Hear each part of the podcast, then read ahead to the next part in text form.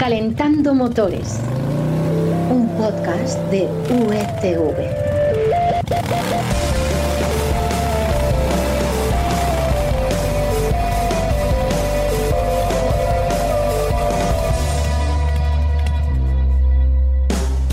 Hola, bienvenidos a Calentando Motores, el podcast en el que ya sabes que te contamos lo más interesante que hemos conocido en el mundo del automóvil.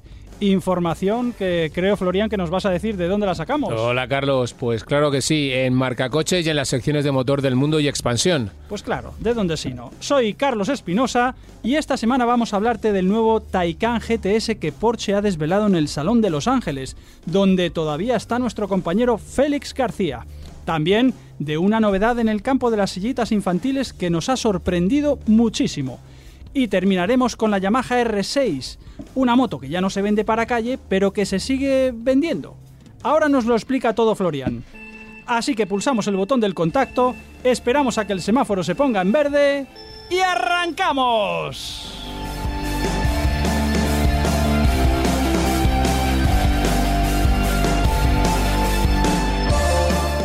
Vamos con el Porsche Taycan GTS, esa nueva versión del modelo 100% eléctrico que Porsche ha desvelado en Los Ángeles, donde todavía se encuentra nuestro compañero Félix García. Félix, ¿qué tal? Aquí estamos, lejos, pero la tecnología nos acerca tanto que parece que estoy ahí con vosotros. Se te oye muy bien. Oye, eh, cuéntanos, Félix, ¿qué grado de deportividad vamos a encontrarnos en este Taycan GTS? Pues mira, vamos a empezar por el final, las siglas GTS. ¿Vale? Esto ya nos indica que tenemos un Porsche que está entre la variante 4S y la Turbo. Sí, y en este caso sí. tenemos 598 caballos, de nada. Ah, Que, son, que, que- están por encima, o a caballo, mejor dicho, entre los 530 que da el 4S y los 680 del Taycan Turbo. claro. Así que con este caballaje, pues, pues mira, nos lo pasamos bien, porque de 0 a 100, además de ser eléctrico, pues pasamos solo en 3,7 segundos. Eso sí, tenemos limitada la velocidad a 250 kilómetros por hora, que no está mal, porque si la elevamos nos quedamos sin batería en un pispás. Además, incluye el sistema, el Porsche Active Suspension Management, el PASM, la dirección trasera de tarado más deportivo y el eje Ajá. posterior del Taycan Turbo, lo que dará mayor Ah. deportividad y agarre eh, para deslizar menos, vaya si vamos muy deprisa. Y además, eh, características mm, de GTS, pues por ejemplo el color rojo, muy de la gama GTS, y luego acabados en negro, el tejido Racetex dentro, aluminios cepillados, común a todas las variantes GTS. Ya, ya. Oye, Félix, cuéntame lo del techo porque me ha llamado muchísimo la atención. A ver, el techo panorámico nuevo, que, que Porsche lo introduce en la versión familiar, ¿no? En la Sport Turismo. Y esto Sí. sería un techo solar que tiene nueve segmentos y la, la- la particularidad es que cada uno de los segmentos pues, puede variar de color y dentro lo que te hace es que te Mm. filtra la luz solar a ver, para que no te moleste el calor, evidentemente, pero lo Claro. bueno es que puedes variar tú eh, la cantidad de luz que te entra, creando diferentes ambientes en el entorno. Bueno, un caprichito y bueno, algo que le da un cierto toque cool, ¿no? A esta, a esta variante. Sí, sí, hombre, algo, algo distinguido. Oye, esto me suena a que como el coche será caro, porque el coche cuánto va a costar. A ver, pues los coches, lo, lo bueno de del Taycan eh, GTS Berlina y el, y el Sport Turismo es que no hay mucha, mucha diferencia. De hecho, hay mil euros de diferencia. La Berlina cuesta desde 135.000, no es barato, evidentemente, Sí. bueno, es un Porsche, y, el, y el Sport Turismo, que tiene 550 litros de maletero, pues llega, o sea, parte, mejor dicho, desde 136.000 euros. Y déjame decirte una cosa, Carlos. Dime. Estamos hablando de Sport Turismo, no de Cross Turismo, porque el Taycan eh, con la carrocería familiar que, que conocemos hasta ahora sería el Cross Turismo, que tiene un aspecto más sub, más de crossover, ¿no? De iCross. Ah, Con, claro, con los elementos esto por fuera que tiene, con, con los plásticos estos del paso de rueda, que le hacen esta, Sí, ¿no? sí. le hacen más sub. Aquí Porsche lo que ha querido hacer con esta, con esta denominación eh, Sport Turismo es darle esa variante más deportiva, ¿no? Entonces, por eso tiene este techo solar, porque no hay barras arriba, eh, Mm, por ejemplo, ¿no? Y entonces ahí tiene las taloneras más deportivas, más de GTS y está más bajito, ¿no? Que el, las suspensiones están trazadas más bajas que el cross turismo, dándole pues eso, ma- más sensación de dinamismo. Oye, por cierto, no te he preguntado por la autonomía. ¿Se queda corta? No, pues mira, esto es un hito para Porsche. ¿Por qué? Porque el Taycan GTS, tanto la versión berlina como el Sport Turismo, es el primer Taycan que pasa de 500 kilómetros de autonomía, en concreto 504, los dos. ¿Vale? Entonces, porque son bastante más, porque el ante- los modelos actuales se quedan en 435, 440, ¿no? Entonces, Sí. es un salto de calidad bastante importante. Y además, Porsche dice que el- todos los Taycanes, sean GTS o no, eh, futuros, se benefici- beneficiarán, perdón, que es que estoy un poco con el horario cambiado, eh, se beneficiarán, repito, del- de esta nueva gestión de eficiencia que llega a la batería hasta los 504 kilómetros de autonomía, porque no son las celdas nuevas, sino que hay una mejora en el sistema de gestión de la batería. Este es el kit de la cuestión, ¿vale? Eso sí, una cosa muy importante. Si queremos viajar, evidentemente a 140, pues suponemos cuando lo, cuando lo probemos que bajará la bajará la autonomía Claro, muy- más rápidamente. bajará. Pero nos dicen que del 5 al 80% en un punto de carga rápida de los de 150 kilovatios, en 23 minutos podemos pasar a llenar del 5% al 80% la Pues, batería. pues es, es muy poco tiempo. Oye, por cierto, Félix, eh, creo que también has conocido allí a una bestia al gusto tradicional, el Caimán GT4 RS. Sí, sí, sí, sí, pues todo esto ya es, pues eso, mm, ya oler a gasolina, ¿no? Más a, más a Porsche, ¿no? Más, más, eh, pues eso, tiene el motor del, del 911 GT3, 500 caballos, una barbaridad. Eh, 315 kilómetros por hora de velocidad punta, aceleración de 0 a 100, 3,4 segundos. Mm, Y, y esto, vamos, y además un aspecto de, de- de coche de carrera, que es lo que es, ¿no? Porque además también se, se presentó el Club Sport eh, para, para los que quieran eh, competir en las carreras clientes. Vamos, Mm. en el de calle pesa 35 kilos menos que el GT4 normal, ¿vale? Porque metes más piezas de, de carbono. ¿Y entonces ¿no? en qué peso se queda? Esto, pues se nos queda en 1415 kilos. Está Mm. muy, muy bien. Eso Un sí, poquito. una cosa, solo, porque aquí en, en Estados Unidos, donde, donde Porsche tiene 140.000 afiliados al club, tela, tela marinera, y son muy de cambio manual, este coche no está disponible con cambio manual, solo con el PDK. Mm, Y ojo, ya. ojo al precio, ¿eh? que superamos al, superamos al Taycan GTS como no podía ser de otra manera. 162.182 euros para aquel que lo quiera. Wow, qué maravilla. Bueno, el precio no, maravilla no. ¿Qué le vamos a hacer? Se me hace inaccesible. Pero está muy bien eso de que Porsche se esté. O sea, que no deje de lado lo que tú dices, el olor a la gasolina, aunque también es cierto que se está volcando mucho en, en la electrificación. Exacto. Feliz, eh, muchas gracias. Descansa en California, pero por favor ven pronto que te queremos ver aquí con nosotros otra vez. La semana que viene estoy de vuelta por España, que os aseguro una cosa, se come mucho más sano, mucho mejor. Y la playa es mejor también. Déjate de Ah, Venice pues Beach ole. y Malibu. No, no, yo prefiero Mallorca, que será maravilloso, como decía la canción. Muy bien, pues aquí nos quedamos. Un abrazo, Félix. Gracias. Calentando motores. ¡Trata de arrancarlo! Un podcast de USV. ¡Trata de arrancarlo, Carlos! ¡Trata de arrancarlo! ¡Trata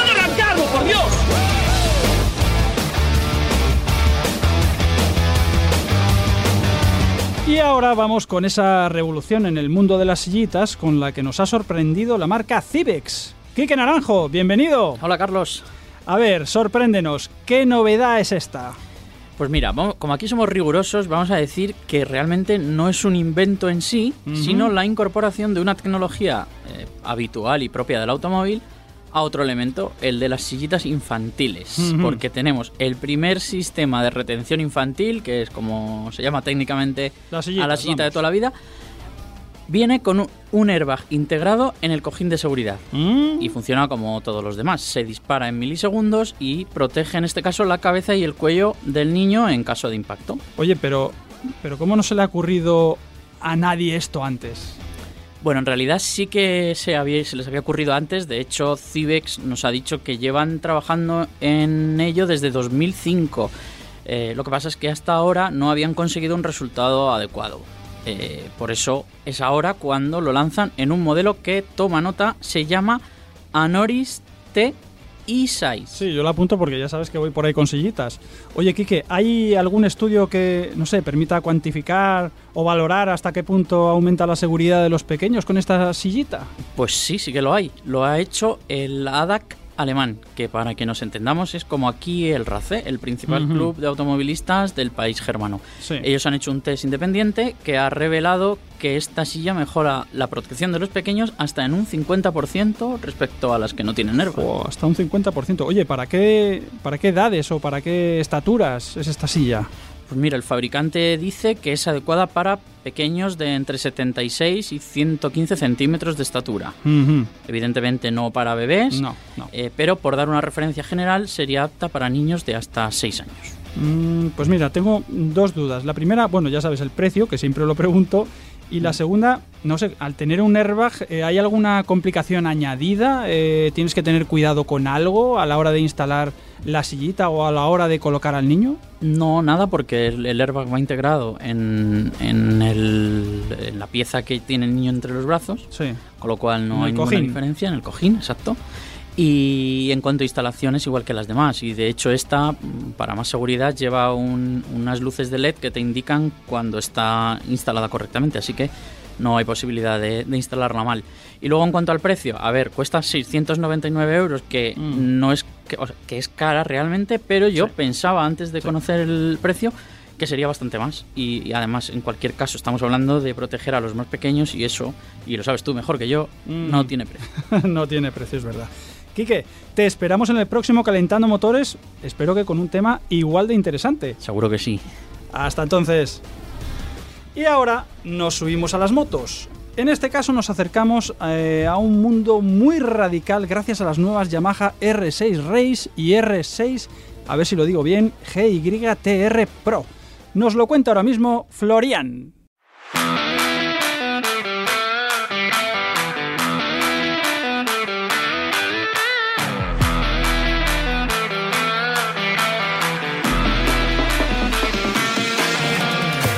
El nombre R6 tiene mucha tradición en Yamaha, pero ahora resulta que ya no es matriculable. Es decir, no podemos comprar una R6 para ir por carretera, pero sí podemos comprarla para circuito. Florian, ¿tanta demanda hay para correr en circuito como para que Yamaha diga esta moto la sigo haciendo pero solo para circuito? Hola de nuevo, Carlos. Pues la verdad es que lo cierto es que ha sido y es una de las motos más utilizadas en los diferentes campeonatos nacionales y regionales alrededor del mundo por su magnífica base como moto deportiva. Si a esto le sumas además que son nueve títulos logrados a lo largo de las 25 citas que ha tenido el campeonato de Super Sport y que manda con mano férrea los últimos cinco, desde 2017 gana Yamaha con esta R6, esto hace que la opción de Yamaha de mantenerla en catálogo, aunque solo sea para circuito, pues tenga toda su lógica. Pero bueno, eh, también te diré que puede que vuelva a las carreteras. Quién sabe si la marca de los tres diapasones no hace lo mismo que hizo Suzuki con la Yabusa, que la dejó de fabricar en el Euro 3 para saltarse al Euro 4 y ahora ha surgido con la Euro 5. A lo mejor vemos una R6 Euro 6. Mm, ojalá. Oye, ¿qué hace tan especial a las R6 Race y R6 GYTR?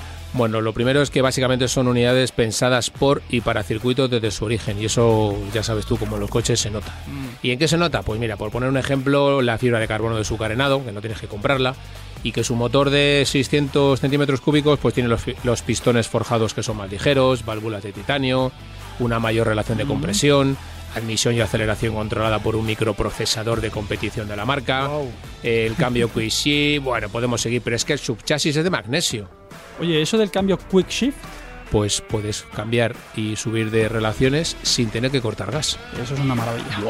Ah, oye, por cierto, la denominación GYTR, ¿eso de dónde viene? Pues mira, realmente son las siglas de eh, Yamaha, Genuina, Tecnología, Racing, lo que en inglés se dice Genuine Yamaha Technology Racing.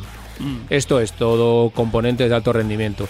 Y esto suma a la Race eh, que ya vende con todas las, todos los componentes pata negra, pues como la pata negra eh, en un grado superior.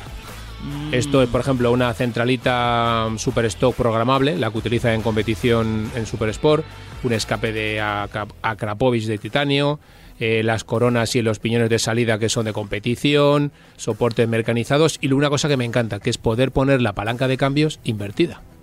Ah, de o sea, tal manera que puedes subir de marchas o reducirlas independientemente de si estás en la curva cuando estás de izquierdas. Ah, vale, vale, vale. Fíjate, nunca sabía yo por qué en las motos de carreras se puede cambiar Claro, la... puedes subir porque cuando vamos en- tomando la curva de izquierdas, si quieres subir de, de marcha, no podrías meter el pie por debajo, Debajo, de la palanca claro. porque sería peligroso. Entonces, poniendo la, la palanca invertida, puedes salir más rápido.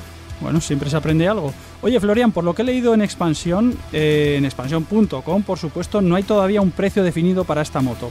Pero, claro, ¿cuánto puede costar aproximadamente estas motos? Porque yo veo que tú estás hablando de unos componentes muy especiales, que sí, que todo eso lo encarece, pero por otro lado no hay impuesto de matriculación. Eso sí. Pero bueno, Yamaha no ha desvelado todavía el precio definitivo, que no es barato, como bien sabes, por, aunque nada más que sea por todos estos componentes.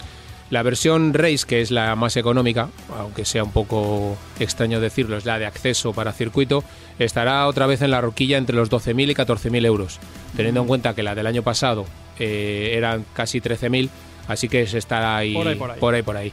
Hay que recordar de todas maneras que la versión GYTR, como pasa Mm. con las versiones también de con estos componentes de la R1 y la R3, solo está disponible en determinados concesionarios que llama eh, Yamaha los Pro Shops, Mm, de los cuales solo hay cinco en Europa. ¿Y en, y en España alguno? Iba a decirte, antes de que me lo preguntases, si Yamaha ha anunciado que probablemente a lo largo del año que viene tendremos uno en España. O sea, que la podremos comprar. Vale. Y yo intentaré probarla. Y nos lo cuentas. Pero, por Efectivamente. cierto, sería un gran regalo de Navidad, ¿eh? Sería, lo sería, lo sería. Eh, apúntatelo. Me lo apunto. Florian, muchas gracias por llevarnos a toda velocidad en estas Yamaha R6 de competición.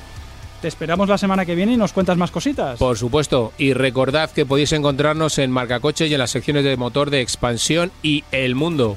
Un saludo de quien te habla, Carlos Espinosa, y de todos los que hacemos la sección de motor de unidad editorial.